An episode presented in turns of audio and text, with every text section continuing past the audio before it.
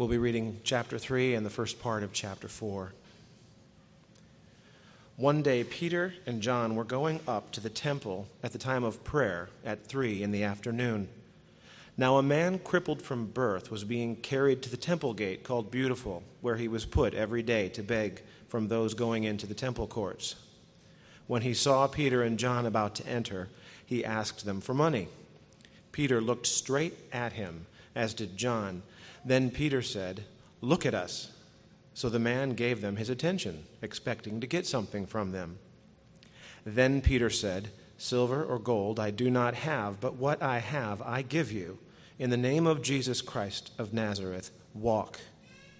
Taking him by the right hand, he helped him up, and instantly the man's feet and ankles became strong. He jumped to his feet and began to walk. Then he went with them into the temple courts, walking and jumping and praising God. When all the people saw him walking and praising God, they recognized him as the same man who used to sit begging at the temple gate called Beautiful, and they were filled with wonder and amazement at what had happened to him. While the beggar held on to Peter and John, all the people were astonished and came running to them in the place called Solomon's Colonnade. When Peter saw this, he said to them, Men of Israel, why does this surprise you? Why do you stare at us as if by our own power or godliness we have made this man walk? The God of Abraham, Isaac, and Jacob, the God of our fathers, has glorified his servant Jesus. You handed him over to be killed, and you disowned him before Pilate, though he had decided to let him go. You disowned the holy and righteous one and asked that a murderer be released to you. You killed the author of life, but God raised him from the dead. We are witnesses of this. By faith in the name of Jesus, this man whom you see and know was made strong. It is Jesus' name and the faith that comes through him that has given this complete healing to him, as you can all see. Now, brothers, I know that you acted in ignorance, as did your leaders, but this is how God fulfilled what he had foretold through all the prophets, saying that his Christ would suffer. Repent then and turn to God so that your sins may be wiped out, that times of refreshing may come from the Lord, and that he may send the Christ who has been appointed for you, even Jesus. He must remain in heaven until the time comes for God to restore everything, as he promised long ago through his holy prophets. For Moses said, the Lord your God will raise up for you a prophet like me from among your own people. You must listen to everything he tells you. Anyone who does not listen to him will be completely cut off from among his people. Indeed, all the prophets from Samuel on, as many as have spoken, have foretold these days, and you are heirs of the prophets and of the covenant God made with your fathers. He said to Abraham, Through your offspring, all peoples on earth will be blessed. When God raised up his servant, he sent him first to you to bless you by turning each of you from your wicked ways. The priests and the captain of the temple guard and the Sadducees came up to Peter and John while they were speaking to the people. They were greatly disturbed because the apostles were teaching the people and proclaiming in Jesus the resurrection from the dead. They seized Peter and John, and because it was evening, they put them in jail until the next day. But many who heard the message believed, and the number of men grew to about 5,000. Well, good morning. Oh, let's try again. You know what? That was a sleepy good morning. Let's try that again. Good morning. Good morning. Amen.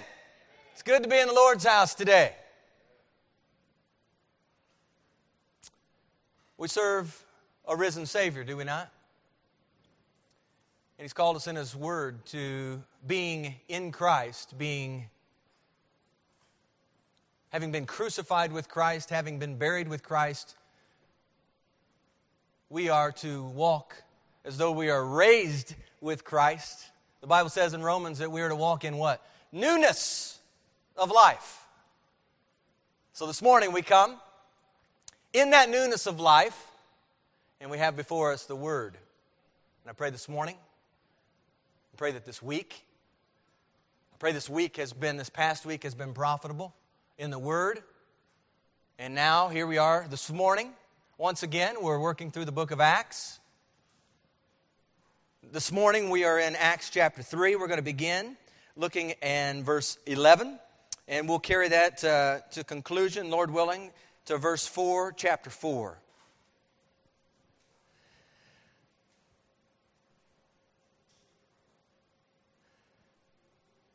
Some of you might be familiar with the story that's been told, probably been told a few different ways, a few different occasions. The story is told of the, the Christian teacher and one of his young students. And on this particular day, little Johnny, one of the teacher's standout kindergartners, was waiting excitedly for the question any question, really. Johnny was waiting for the opportunity to raise his hand and give an answer. And so on this particular day, the teacher says, What's gray, bushy tailed, and gathers nuts in the fall? Johnny shot his hand up in the air. And he said, Well, sir, it sounds like a squirrel, but the answer must be Jesus. And you know, I love that story, and I especially love it in light of the text today. Because, church, what I want you to know is that the answer to whatever you may be going through is Jesus. And we have before us this word that tells us all about Jesus, points us to Jesus. Those of you who are in Christ have the Holy Spirit within you.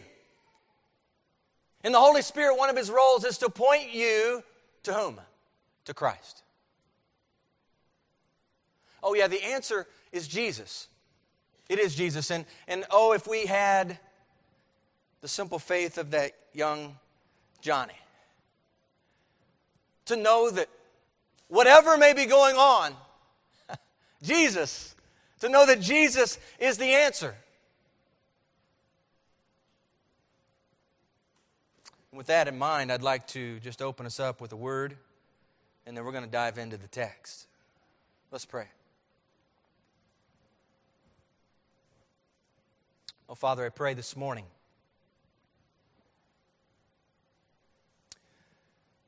That those who are gathered here, that we would gather for these next few moments we would gather around this word that you have given to us.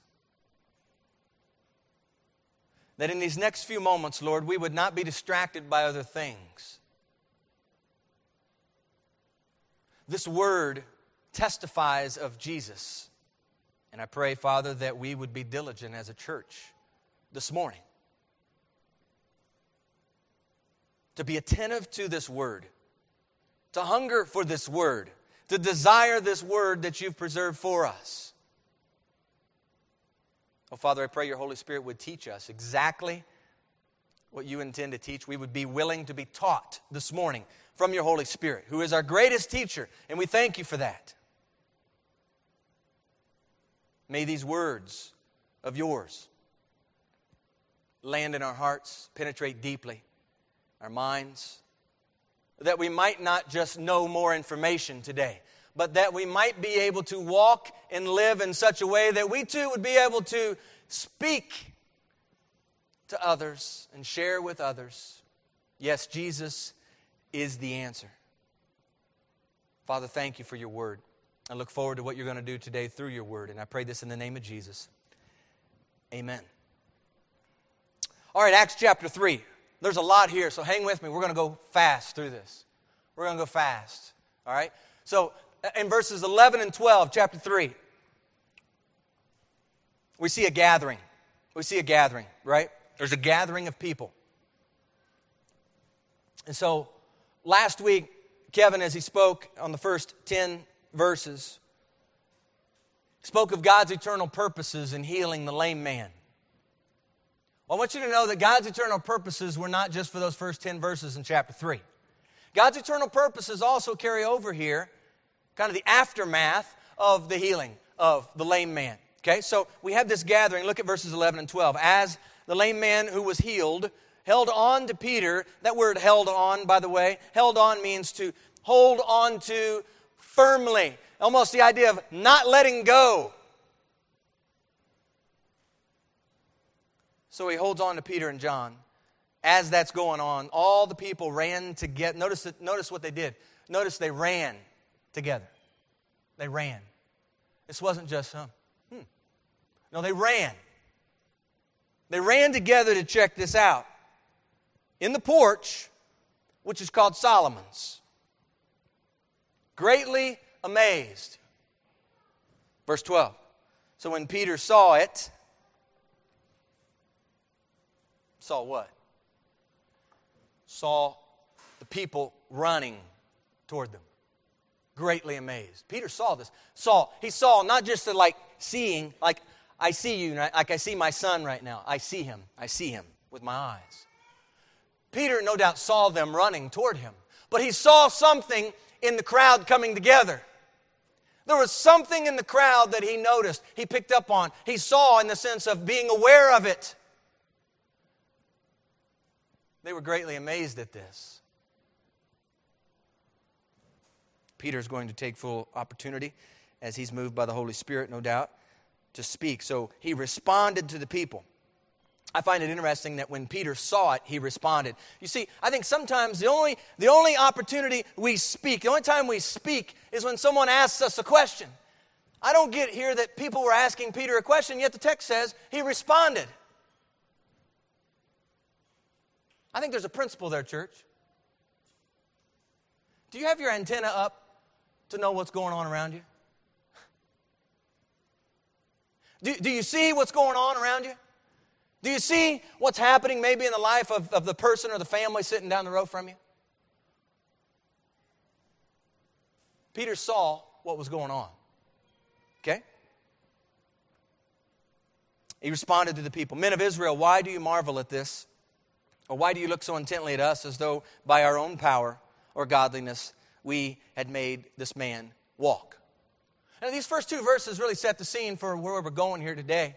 But really, we need to understand contextually. This began back in Acts chapter 3, verse 1, and this really, the whole of this, the scope of this text will take us all the way through chapter 4, verse 31. This is a large unit of text. Okay, we need to just to speak clear on that from a contextual standpoint. And what we're getting at today is a part of a bigger piece. Okay, the purpose for the gathering. So, Peter and John, by faith in the name of Jesus Christ, we'll find out, they heal the lame man, right? At the gate called Beautiful. And as a result of seeing the man walking and leaping and praising God, holding fast not letting go to Peter and John. The people run together Solomon's porch and they're greatly amazed. And, and, church, we need to understand this was no scheduled gathering like this one is here this morning. Our scheduled gathering to start at 10 a.m. Right? We scheduled this to come meet together. This was no, what we have in the text, this was no scheduled gathering, at least by man's scheduling. People showed up out of interest, curiosity. They all recognized the man who had been lame at the gate. He no longer is sitting, but he's walking and he's leaping and he is praising God. And so the questions how can this be happening? How can it be that the lame now walks? Curiosity. Everyone to figure this out. Notice his audience, men of Israel. Men of Israel. He's speaking to a Jewish audience. That's important. Notice also two questions he asks in verse 12. This is all context setting up where he's going, okay? Peter's two questions relate to, first of all, the miracle healing of the lame man. He says, Why do you marvel at this? This. What's this? The healing. Why are you marveling at this? Second question why are you looking so intently at us? So, the visible representative behind the healing, they're looking at Peter and John. You know, I was, I was reminded as I was studying this text out, I was reminded of a parallel, in, in some ways, a parallel passage in John chapter 9. You might remember the story. It's a great story, great text. It's a story of a, of a man who was born blind. You remember that? Jesus heals this man who had been blind from birth. And in John chapter 9, verse 15, the Pharisees are asking this man who has been healed by Jesus, How are your eyes open? I love his response. He put clay on my eyes, and I washed, and I see. Pretty simple. Well, they weren't content with that answer, so they go to his parents. Remember that? Remember that? They go to his parents. And they're going to his parents because they didn't believe what the man said. They want to go to his parents. And so they ask the parents, his parents, How is it that your son's eyes are open now? And they were a little fearful. Remember, the text says they were fearful of being put out. So they say, Hey, just go ask our son. He's old enough, he'll give you an answer. So they go back to the son. And they say in John 9 26, So tell me again, how did he open your eyes? you see, the Pharisees wanted to know how the man's eyes were open. The problem in John 9 is not a lack of effectively communicating the situation. The young man was very clear. The problem in John 9 and throughout much of the Gospel of John, this is true, is the unbelief of the religious leaders. They responded not in faith, but in disbelief. They did not believe. And so here we look back in Acts chapter 3, Peter, he poses two questions to the men of Israel. First question, why do you marvel at this? In other words, why does this healing surprise you? Do you not know this Jesus whom I serve? Do you not know what he can do? You know, the world might say it's impossible, but with my Lord, all things are possible. You, you marvel at this, but if you know Jesus, you wouldn't marvel as though something strange were happening right here. Second question Why are you looking so intently at us as though by our power or godliness we made this man walk? You see, Peter said, as men, we're, we're no different than you.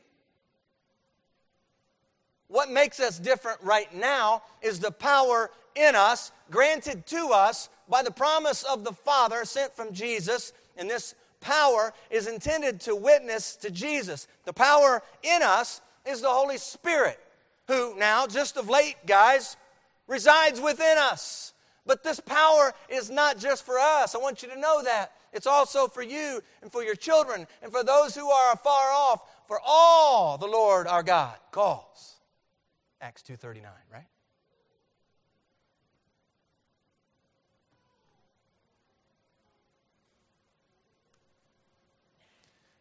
Well, I believe to that second question, there, there's a good principle, there's some good instruction for us to take hold of. You know, I believe in many ways there's a tendency to focus on the man, the, the visible presence, instead of the power of God working through him. The preached word. It lands on your heart today, Lord willing. The word. What is your response to the one who preached? There are a lot of times someone will say, You know, that was a great message. It's a great sermon, great message. And that's about all it said. How about this? How about thanking the Lord for the word that landed in your heart? How about using that as an opportunity to praise the Lord for accomplishing His purposes in you through His preached word.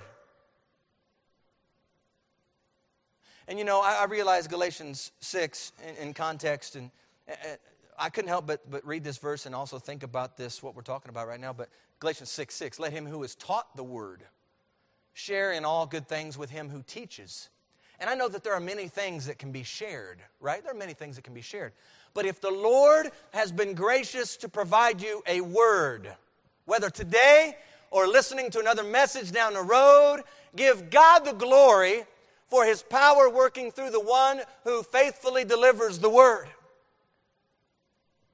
See, because it's God, is He's the one who allows you to be able to see and to learn and to take in these very truths from His Word. So, all that said up front from a contextual standpoint, the crowd has gathered at Solomon's porch. Peter begins to speak, and he poses two questions. So, where does the Lord lead him next? Well, let's look at verses 13 through 15. We're going to see a rebuke. A rebuke. The God of Abraham, Isaac, and Jacob, the God of our fathers, glorified his servant Jesus, whom you delivered up and denied in the presence of Pilate when he was determined to let him go. But you denied the Holy One and the just, and asked for a murderer to be granted to you, and killed the Prince of Life, whom God raised from the dead, of which we are witnesses. You know, as I was thinking about rebuke, I was, I was drawn to the book of Proverbs. Proverbs 17 10 says, Rebuke is more effective for a wise man than a hundred blows on a fool. Proverbs 27 5 says, Open rebuke is better than love carefully concealed. And then I was thinking on the other end of the, the rebuke. Why is it that rebuke is necessary? Oftentimes, there's sin that needs to be dealt with.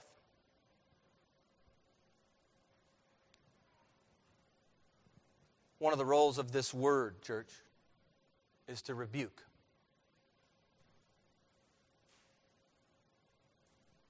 Sadly, we don't allow the word to do that work in us.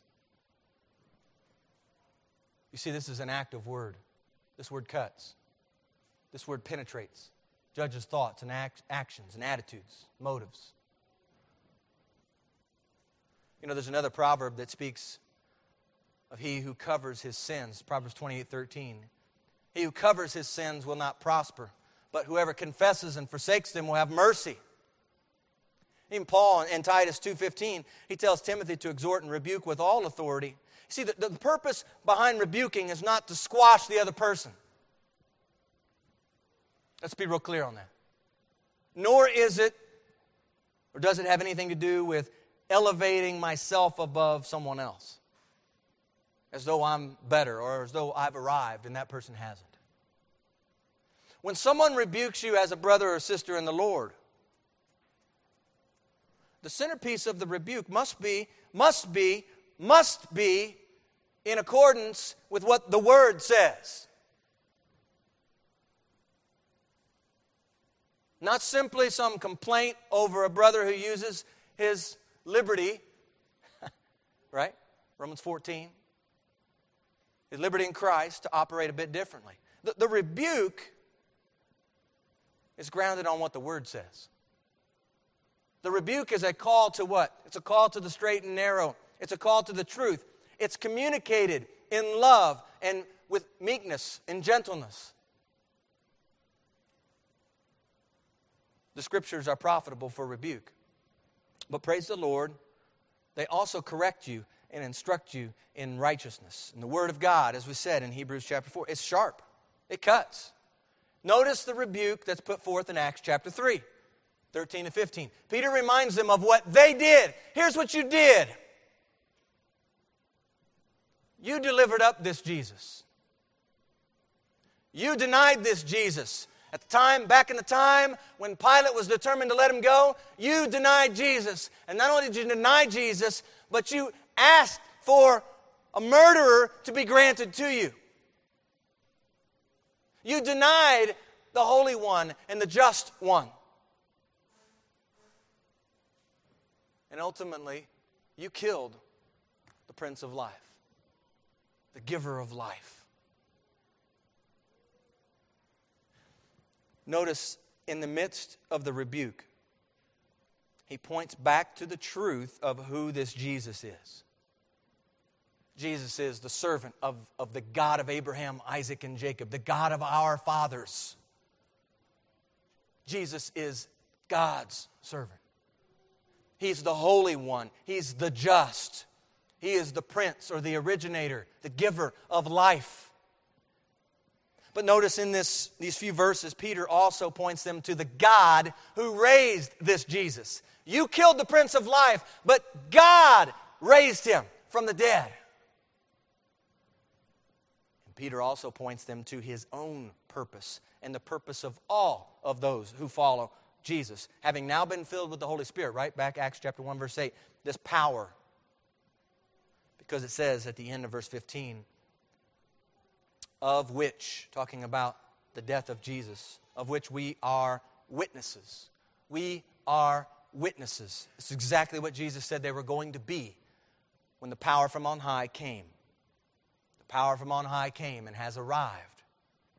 Peter is reminding the people that he, along with those there with him, his fellow apostles, the fellow, this new fellowship, this new community, that's some 3,120 strong. We're going to see that number is going to change too by the end of the day today. See, Peter traces the name of Jesus to God. And he's able to tell the old, old story. Remember that song? I love to tell the story. He's able to tell it. He rebukes them openly. Open rebuke is better than love concealed. Think about that. You love somebody, but you conceal it. Is that, is that, is that how we do it? Is that what God's word calls us to do? Open rebuke. It's better to, to, to rebuke someone than to love, package love, and, and conceal it. It's kind of like Matthew chapter 5. You are salt, you are light, a city on a hill. And yet, how is it that we have this light covered? It ought not be. Well, same thing goes here. When we think about this text, when we think about what Peter is getting he's tracing the name of Jesus to God. He's telling this story. He rebukes him openly. There's no soft pedaling here in the text. But I want you to notice that the rebuke is accompanied with the truth that has the power to set them free. And he puts himself forward as one who can testify. This is so important. He says essentially, I'm a witness. Church, are you a witness?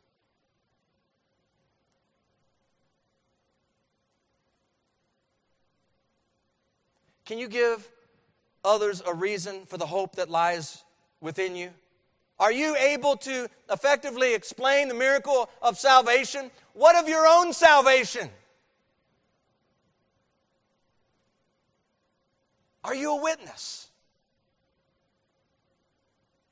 Is it important for you to be a witness?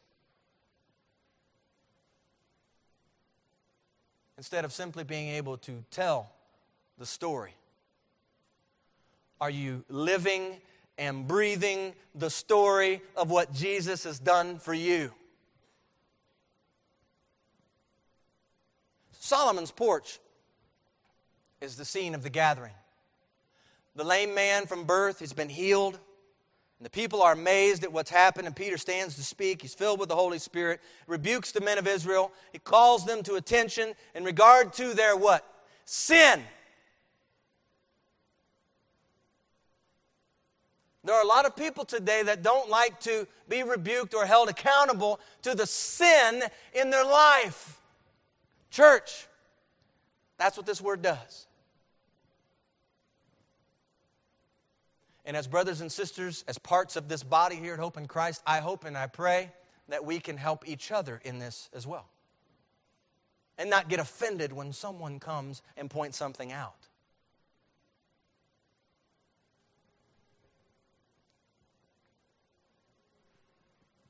You see, Peter is calling them to attention in regard to their sin but at the same time pointing them to who Jesus is. You see, Jesus is the answer for the sin problem. So he points them to this Jesus, making sure they understand who this Jesus is. And then he also tells them what God did following Jesus' death. He raised him up. He also tells them what he himself was devoted to for the remainder of his days, and that was being a witness to Jesus. So, where now does the Lord lead Peter? Let's keep looking. Verse 16. in His name. In His name. You know, I was just, I was really this week thinking a lot about verse 16. I think verse 16 is a key part of this passage. In His name, through faith in His name, has made this man strong. You want to know what's going on? You want to know how it happened? Right here. Here's how it happened. And in His name, through faith in his name, has made this man strong, whom you see and know. Yes, the faith which comes through him has given him this perfect soundness in the presence of you all. So, instead of just simply saying, Jesus did it, he begins recounting who this Jesus is and how their sin has separated them from getting it. You, you won't get it without being in Christ. The, the Bible says that the natural man, as opposed to the spiritual man, does not receive the things of the Spirit of God, for they are foolishness to him, nor can he know them because they are spiritually discerned. And in that same Corinthians chapter 2 text, the Bible also says that we have received not the Spirit of the world, but the Spirit who is from God that we might know. This is important.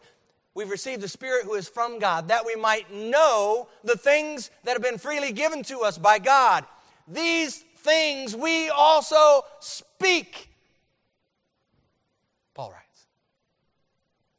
So it's not just about knowing these things, knowing what God has given to us, but taking what we know, what we've been given, and then speaking them. Think about it.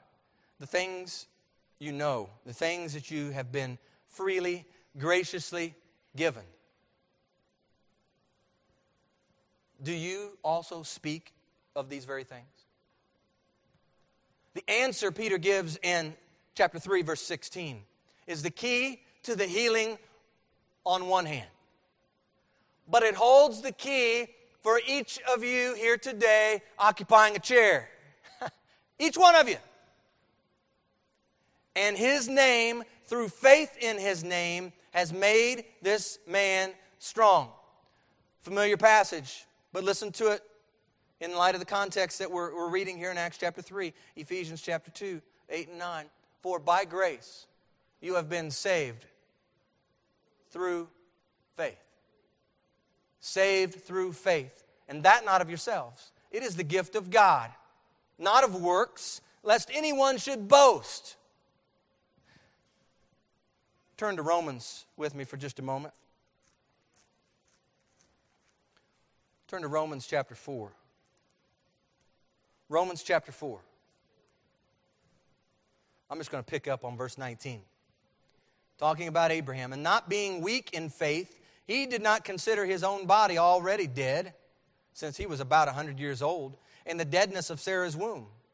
He did not waver at the promise of God through unbelief, but was strengthened in faith, giving glory to God and being, here it is, being fully convinced that what he had promised, he was also able to perform, and therefore it was accounted to him for righteousness.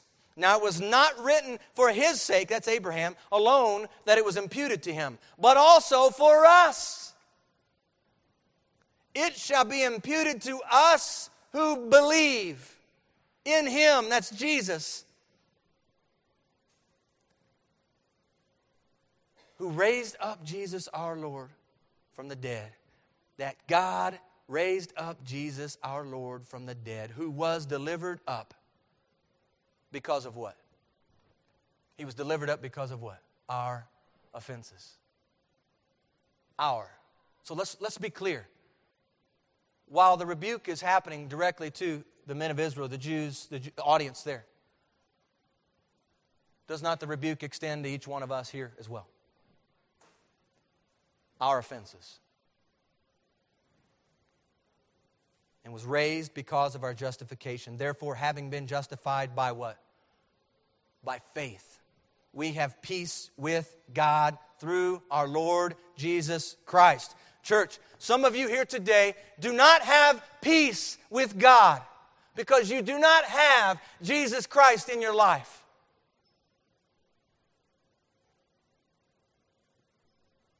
Jesus offers a peace that the world does not offer. And unless you have Jesus, you will not experience and have that peace.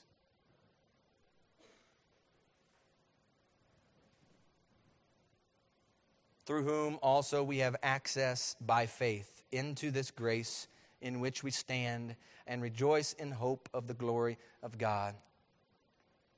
We also have access by faith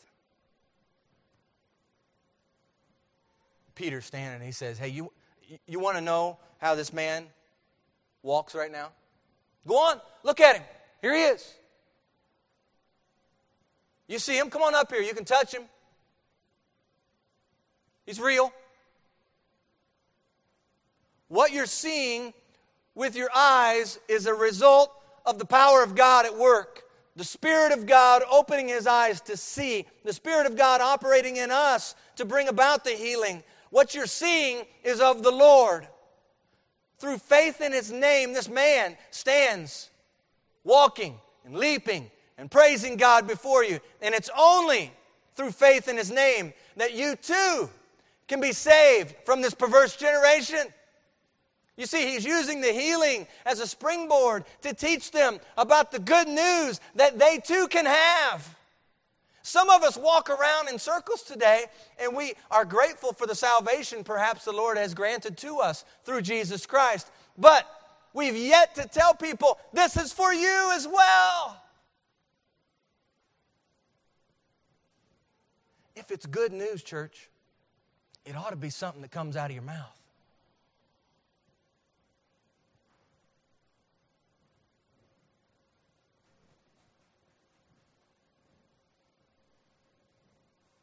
Peter speaking, you know, I, I believe, you know, one of the things there as he stands is, you know, th- this, this miracle healing was not intended to wow you, not intended to draw other people and just say, oh, look at that. Ooh, wow. Ooh. We live in a culture today, do we not? That's drawn to the wow, that's drawn to the big thing. Whatever that is, you can fill in the blank.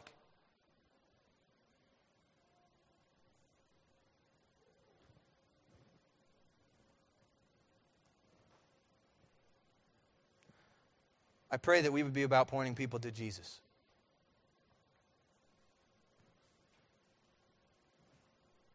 In His name. Through faith in His name. Not only this lame man becomes strong, but that faith through His name also is the answer for the world today. You know, Peter is asking, are, are, you guys go, going off of Romans 4.21, are, are you fully convinced, men of Israel, that what God promised, He's also able to perform. You marvel at this miracle. You're looking at us like we did something incredible. It's through faith in His name that this man stands strong before you. And you know what? As good as it is to see this lame man walk, it's even greater news to see that this lame man is saved.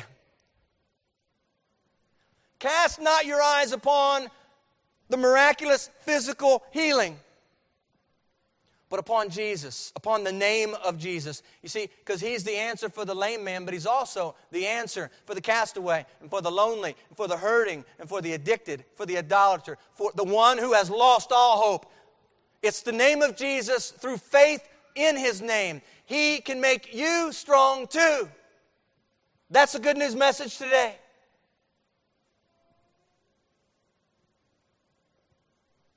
Have you not known have you not heard? The everlasting God, the creator of the ends of the earth, neither faints nor is weary. Praise the Lord for that.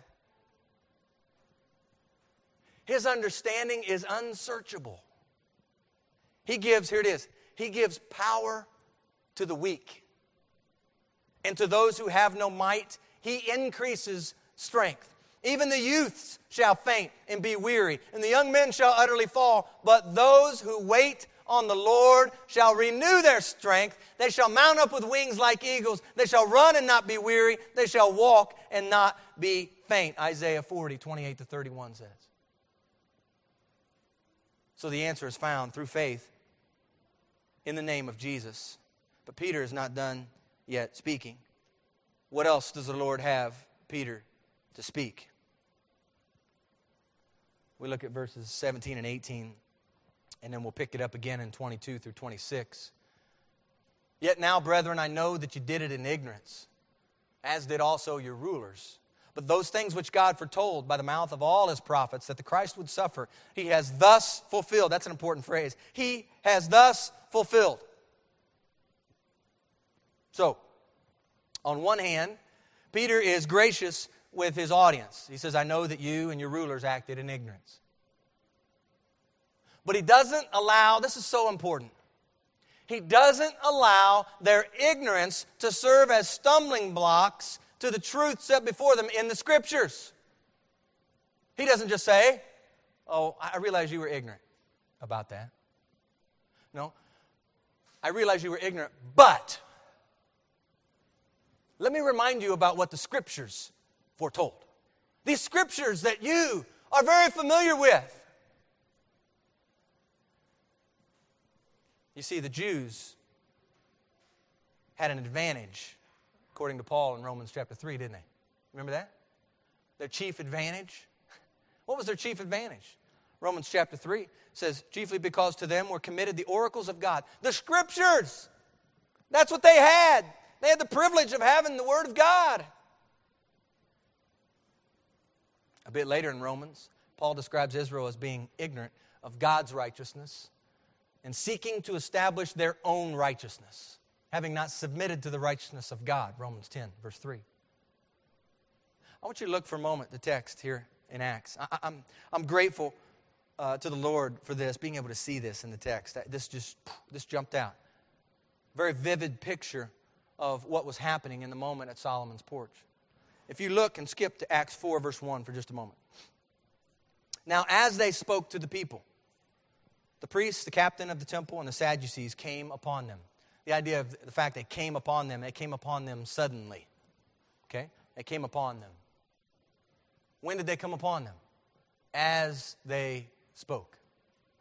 As they spoke. I couldn't help but think. I imagine the words of Acts 3:17 came right on time. I believe that perhaps the priests and company came upon Peter and company at about this particular time. I know you did it in ignorance, brethren, as did your rulers. And those penetrating eyes of Peter as he's speaking, filled with the power of the Holy Spirit, perhaps even looking at the rulers. You did it in ignorance. But all that the scriptures spoke through the mouth of the prophets that the Christ would suffer, he has thus fulfilled the very things God has spoken of regarding his son, the Christ, the Messiah, the one you handed over to the Gentiles to be crucified. He's thus fulfilled. And you know, I was thinking about the ignorance of the, of the men of Israel here, and was also thinking about the ignorance described of those in Athens in Acts chapter 17. Different audience. I realized that. But the ignorance in both texts is not tolerated. It's not okay. Here, he's saying, You were ignorant, but let me point you to the scriptures. Here's what the scriptures have to say. And he's calling them to obedience to the scriptures in Acts chapter 17. If you flip, fast forward to Acts 17 for just a moment, I read just a verse or two. Remember, he's standing to speak in the midst of the Areopagus, these uh, quote unquote learned men. In verse 29, since we are the offspring of God, we ought not to think of the divine nature as like gold or silver or stone, something shaped by art or man's, man's devising. Verse 30, truly, these times of ignorance God overlooked. But now commands all men everywhere to what? Repent. You see, both texts talk about ignorance. They were ignorant. But both texts call the audience to repent of their sin.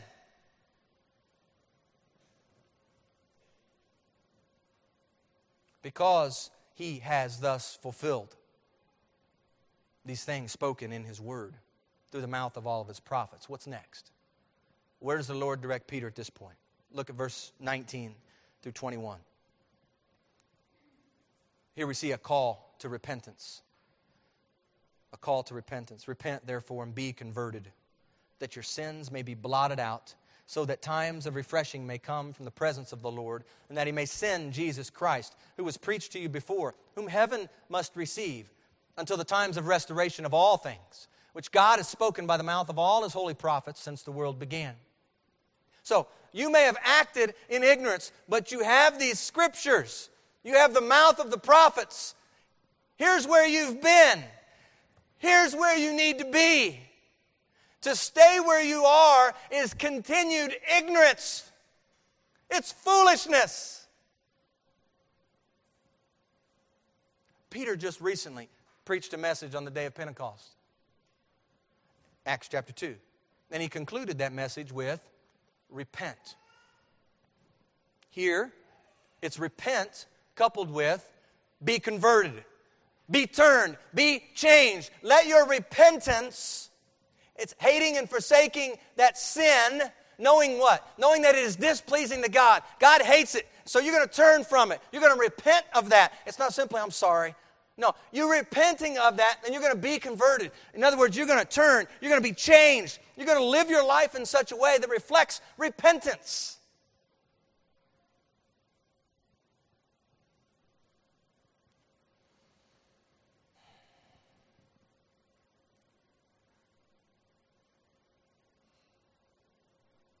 Let's not simply talk about being converted, but repent from your sins and, and let's, let's be about living a life that resonates. I'm converted. I'm converted. I'm changed. Not because of what I've done, but because of what Christ has done in me. The call to repentance is not only for these men of Israel, church.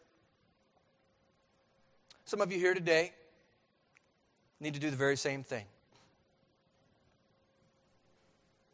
You've grown up in a home, perhaps, where Christ has been taught. You have attended a church gathering where Christ has been preached.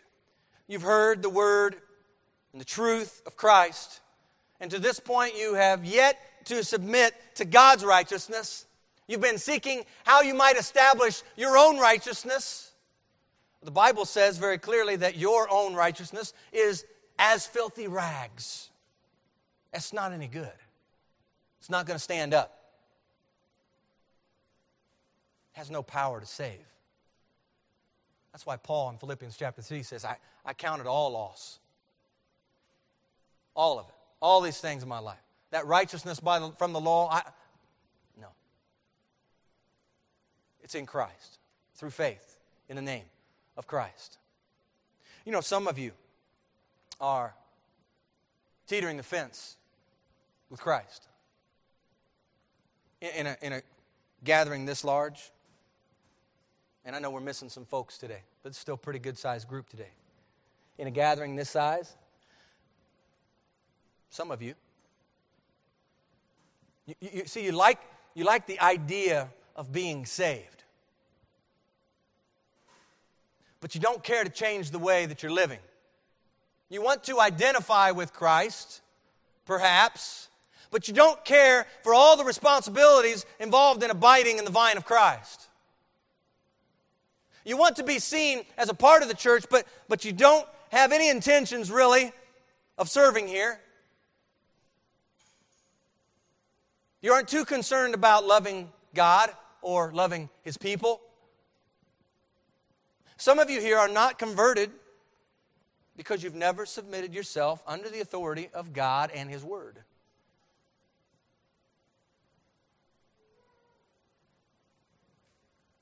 The truth of the matter may be this you've never taken a hard look at the sins that separate you from God.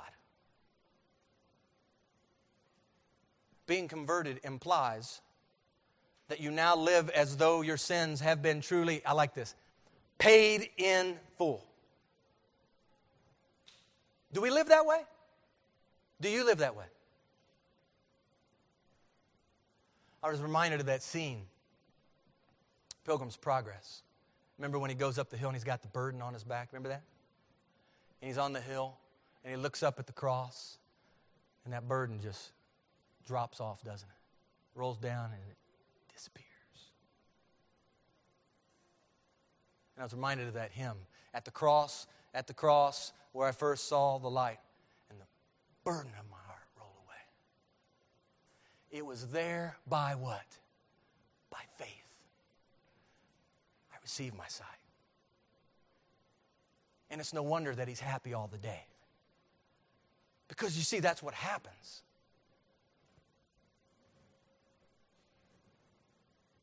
When you're saved in the name, through faith, your life is different.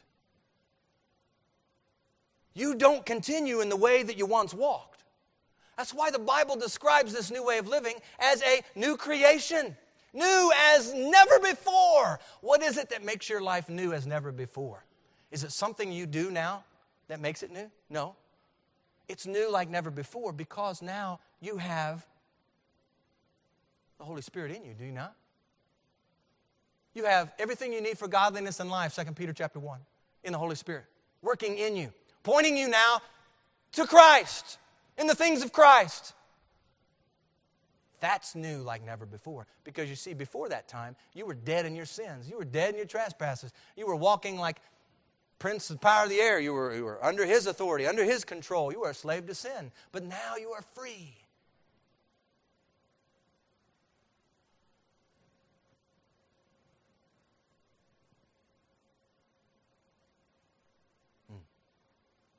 The call in Acts 3 19 to 21.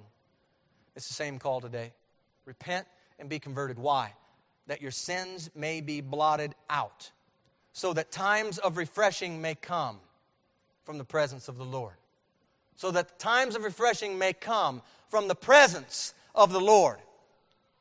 You know, Peter's standing and he says, Hey, you know, this, this lame man, this, he was once lame. Here he is. He's enjoying the times of refreshing right now as I speak. The Spirit welling up within him, John chapter 7, like streams of living waters. But there's coming a day when he'll experience times of refreshing from the very presence of the Lord. Repent and be converted, church, is connected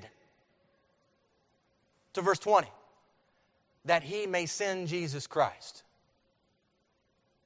who was preached to you before. This same Peter who spoke to the gathering in Solomon's porch happens to be the same Peter who wrote two epistles moved by the Holy Spirit. Turn to 2 Peter for just a moment. This is, this is powerful.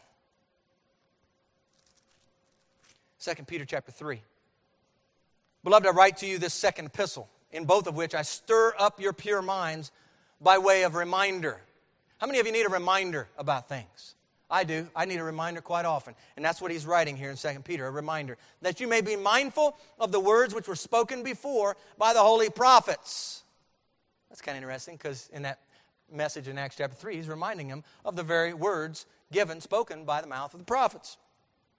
And of the commandment of us, the apostles, and of the Lord and Savior. Knowing this first, that scoffers will come in the last days, walking according to their own lusts walking according perhaps even to their own righteousness, seeking to establish perhaps their own righteousness, and saying, Where is the promise of his coming?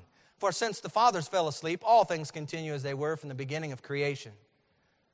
For this they willfully forget that by the word of God the heavens were of old, and the earth standing out of water and in the water, by which the world that when that then existed perished, being flooded with water.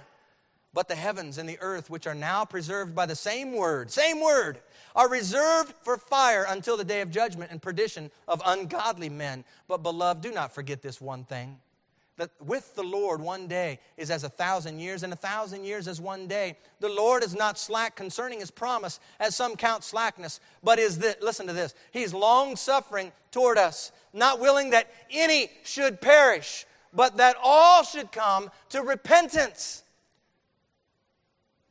Verses 10 and 11, he talks about this day of the Lord and how it's going to come. And he says there in 11, since all these things will be dissolved, what manner of persons ought you to be in holy conduct and godliness, looking for and hastening the coming of the day of God, because of which the heavens will be dissolved, being on fire, and the elements will melt with fervent heat? Nevertheless, we, according to his promise, look for new heavens and a new earth in which righteousness, did you get that? In which righteousness dwells. 14. Therefore, beloved, looking forward to these things, be diligent to be found by him in peace, in peace, without spot and blameless, and consider that the long suffering of our Lord is salvation.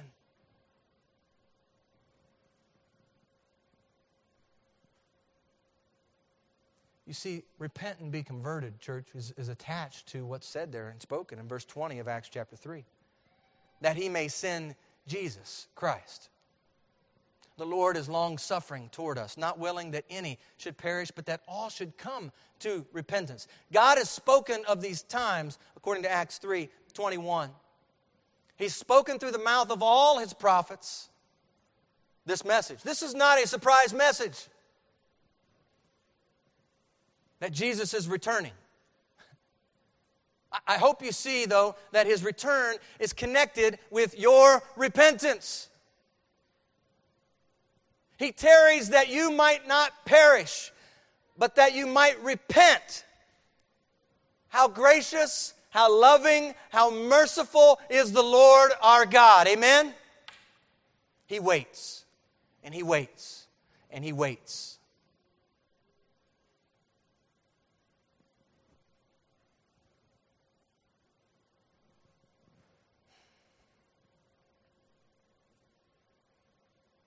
Notice where Peter goes in 22.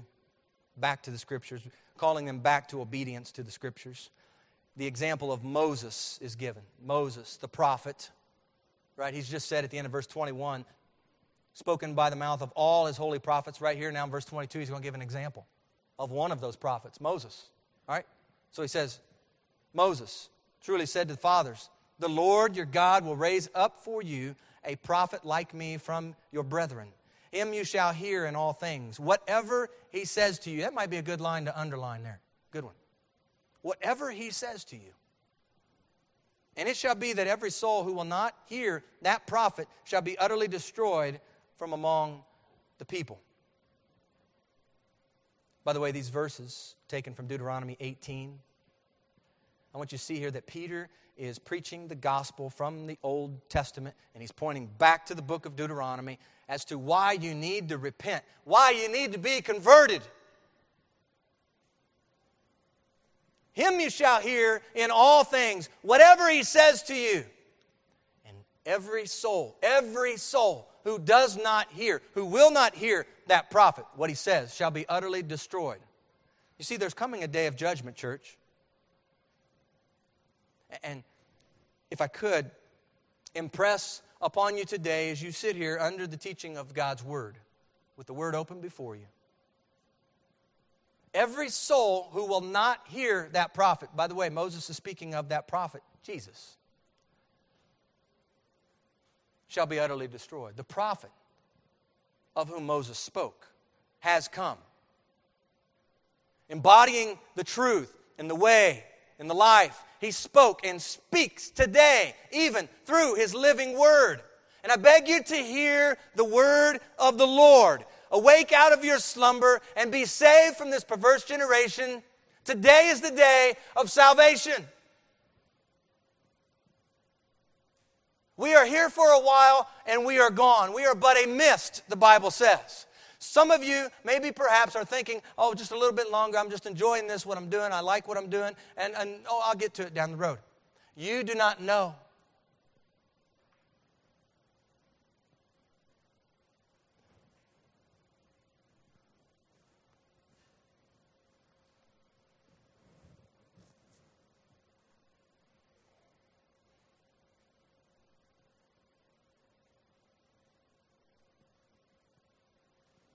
we need to understand there is not going to be a day of rejoicing.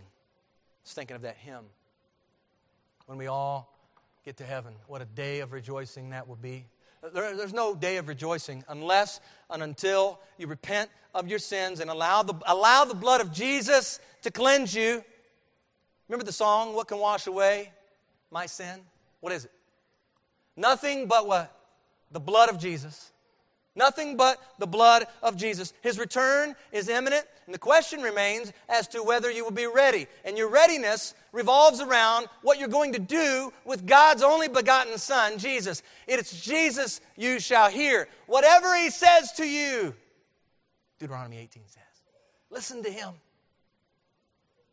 Moses, by the way, is not the only one who's foretold such days to come. Acts 324 says that Samuel and those who follow, as many as have spoken, have also foretold these days of Christ to come. The testimony, church, of the scriptures point decisively to Jesus Christ, to the only one who is able to save you from your sins.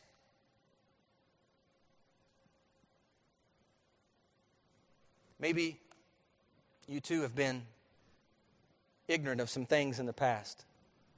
You sit here today having coasted through life, living your life as you please, I want you to know that your ignorance will not hold up when the Lord returns. Your excuses will hold no weight before the Lord. Now is the time of salvation. Repent and be converted that your sins may be blotted out so that times of refreshing may come from the presence of the Lord. And Peter is moved by the Lord to remind his listeners here at the end of chapter 3 who they are. You are sons of the prophets, having just spoken of the prophets. You are sons of the prophets and of the covenant which God made with our fathers, saying to Abraham, saying to Abraham, well, that takes us where? That takes us a little further back before Deuteronomy, back to Genesis. Saying, and then in your seed, all the families of the earth shall be blessed.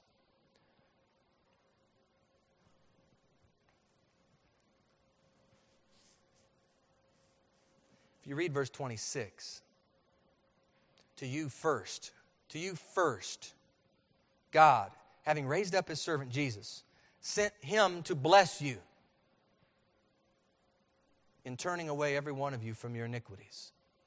Have, have you ever considered that God sent Jesus to bless you in, in this regard? In turning away every one of you from your iniquities. The promises given to Abraham in the book of Genesis are not just some nice words.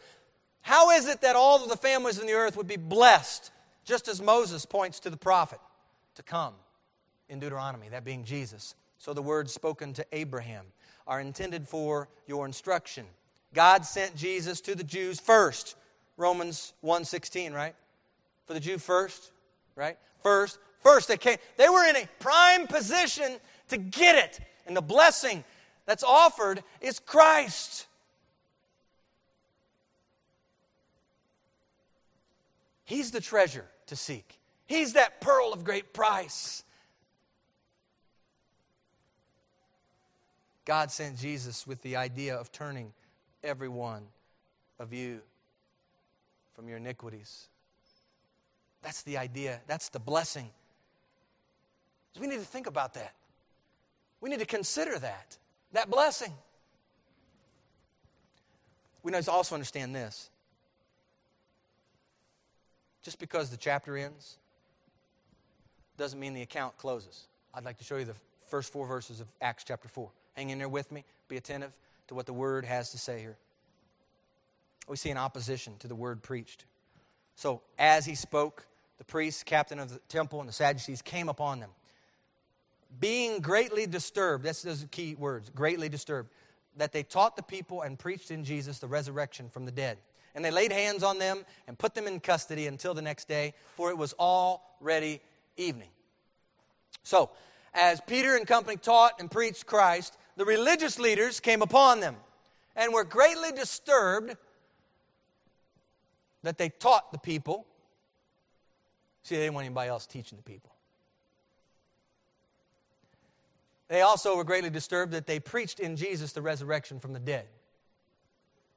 See, Jesus was a big problem for them. And they just got, they got rid of him. They didn't like some of these other folks now, followers of his, stirring this whole thing up about Jesus being resurrected and teaching and preaching in that. And so what they do, they put him in custody for the night. They locked them up in the clinker, closed them in there, put them away. Opposition to the word preached. You know, it pains me to think of religious leaders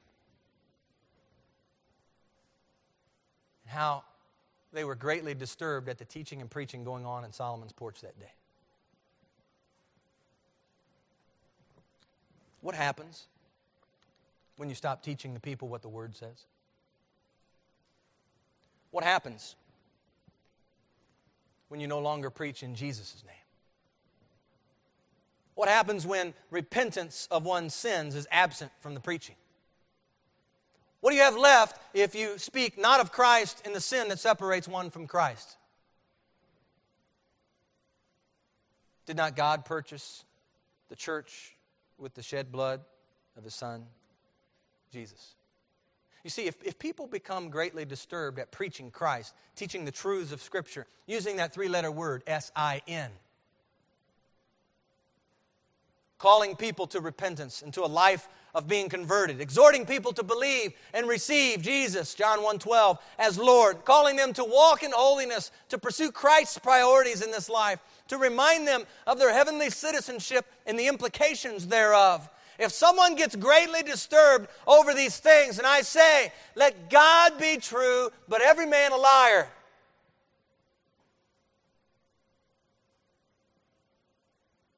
Praise the Lord, we got verse 4 a fruitful harvest. Once again. However, however, bad news, they got thrown in jail. However, many of those who heard the word believed. And the number of men came to be about 5,000. Now, we had a number early on in Acts chapter 1 of 120. And then at the end of chapter 2, we have another number of 3,000 added to that. And now we see that the number is in the ballpark. Number of men came to be about 5,000. The church is growing, multiplying. And, and we need to, again, put forward why it's growing and why it's multiplying. It's because there were people who were faithfully preaching and teaching the Word of God. And it's because the Spirit of God was moving and working as the Word of God is being put out there. The Spirit of God, one of His roles, one of His ministries, is to convict the world of sin. It ought not be a surprise. I was reminded of the words from Martin Luther years, years, years ago, speaking to the Word. He said, I simply taught, preached, wrote God's Word. Otherwise, I did nothing. And while I slept, the Word so greatly weakened the papacy that never a prince or emperor inflicted such damage upon it. I did nothing. The Word did it all. The Word did it. You see, you can put Peter and John in custody before the governing authorities and you can lock up those who preach God's word, but you cannot keep God from accomplishing his eternal purposes with his preached word. Paul says in 2 Timothy chapter 2, 8 and 9, remember that Jesus Christ, of the seed of David, was raised from the dead according to my gospel, for which I suffer trouble as an evildoer, even to the point of chains. But the word of God is not chained. Amen. It's not. Some of us need to wake up to that. It's not chained. Some of us might think, well, I can't, oh, I, and we start stuttering over and giving reasons and excuses why we can't say something about the word, speak the word. No, no. It's not chained. You see, on an ordinary day in the life of Peter and John, they went to the temple to pray. On an ordinary day in the life of the lame man, he was taken to a spot right there beside the beautiful gate next to the temple. What did he do? He was intending to beg and ask for alms. An extraordinary thing happened in the life of the lame man that day. He no longer begged for alms, but gave testimony to God for his wonderful works. An extraordinary thing happened in the life of Peter and John as well that day. You see, because having been filled with the Holy Spirit, they saw his power on display in the life of that lame man. And an extraordinary thing happened to all those who ran and gathered together at Solomon's porch as well. They perhaps, for the first time, it's recorded that there were at least some, many, I believe, who heard that word at Solomon's porch. And perhaps for the first time saw their sin for what it really was, and they repented. And having received with meekness the implanted word, which was and still is, church, able to save your soul. An extraordinary thing can happen yet today as well. And tomorrow.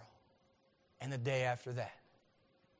You see, the extraordinary is not reserved for Sunday mornings. God waits today for you to come unto Him. In fact, John talks about no one comes unto Him unless He draws them unto Himself. And He does that work in and through the power of His Holy Spirit working mightily in you.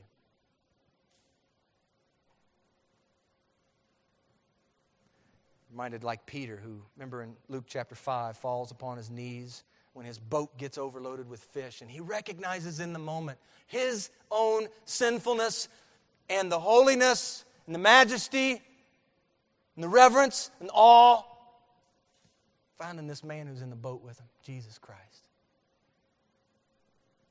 And he bows his knee to the Lord. He throws his nets down along with the rest of the apostles at the end of Luke 5. They throw, they leave their nets. They leave it all behind. Perhaps that's what some of you today need to do. Leave it all behind. See, the answer in Acts chapter 3 is the answer for each one here today. In His name, through faith in His name, Jesus is still the answer to your soul's greatest longings. He is. Those who place their hope in the Lord shall renew their strength. They shall run and not be weary. They shall walk and not faint. And, church, I will echo what Peter says in verse 6 of chapter 3 Silver and gold I do not have, but what I do have, I give you.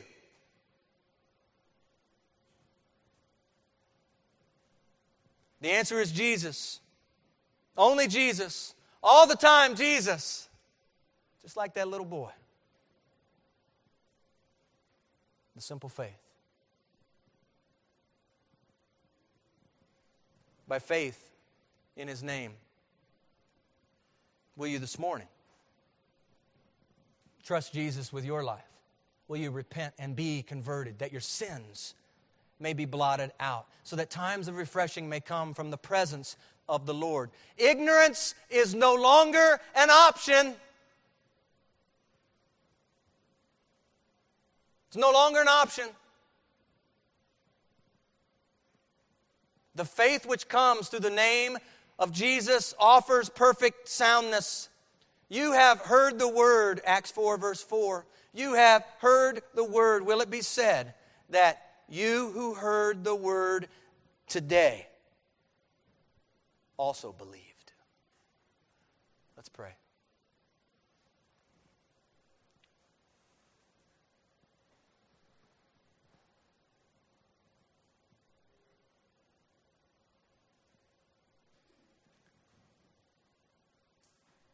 Father, you are the God of salvation, the God who orchestrated salvation.